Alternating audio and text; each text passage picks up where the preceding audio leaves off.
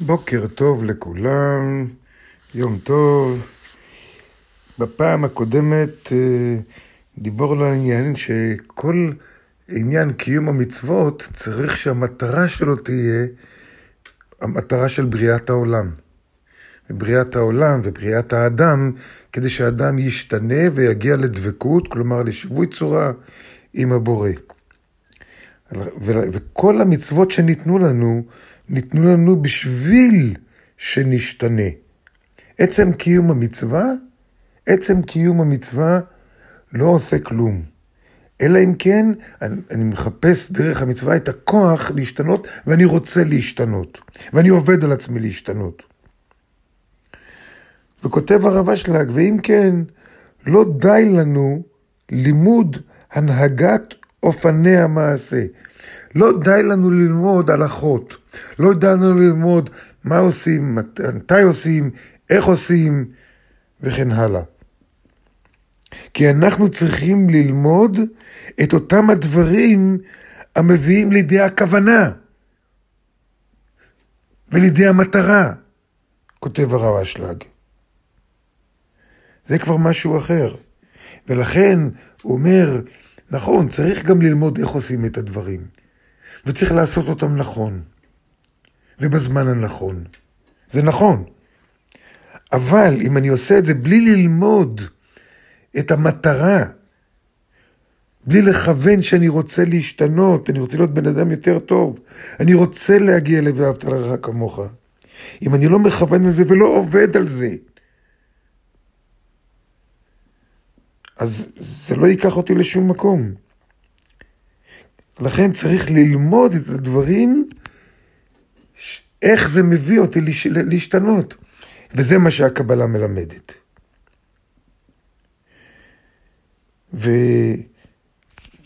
וכותב הרב שלנו, מי פתי לא יבין שהלימוד הזה מסוגל לדבר הגדול הזה, דהיינו, אמונה או ודאות בסיבה ותוצאה. ולכן, כותב, צריכים ללמוד לימוד רב בספרים המתאימים לדבר הזה. כלומר, צריך ללמוד הרבה מאוד בספרי קבלה.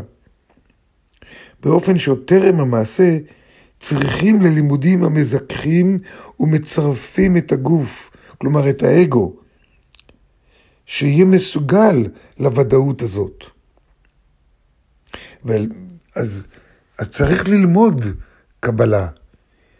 ולדברנו מסתכלים שכל העולם החרדי, אה, אה, בעיקר במאה השנים האחרונות, אה, מרוכז כולו בלימוד, בלימוד מה שנקרא ש"ס ופוסקים, כלומר לימוד תלמוד, לימוד משנה, לימוד הלכות, לימוד, לימוד קיצור שולחן ערוך, עיקר איך עושים את המצוות, ולהיות מרוכז בעשיית המצווה.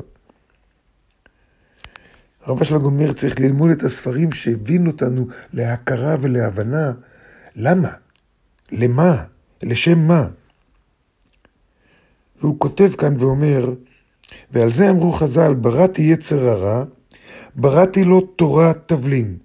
זה מתוך, מתוך התלמוד עצמו. בראתי יצר רע, בראתי לו תורת תבלין. בראתי יצר רע, אבל יש משהו שיכול להיד, תבלין הכוונה רפואה. שיכול לרפא את היצר הרע.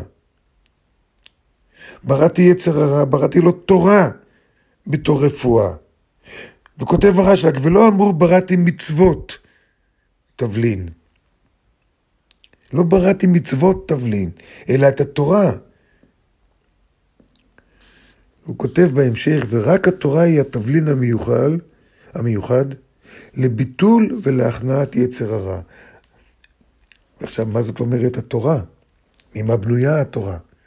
התורה בנויה מסיפורים, מאגדות, מהיסטוריה, מצוות. כל מיני דברים יש. אבל חז"ל אמרו, למה תורה? למה לא מצוות? למה תורה? כי המאור שבתורה מחזירו למוטב. האנרגיה של הבורא. ולכן אמרנו שכל מטרת הבריאה היא לחוות את הבורא, להרגיש את האנרגיה של הבורא. לחוות את זה בחיים שלנו.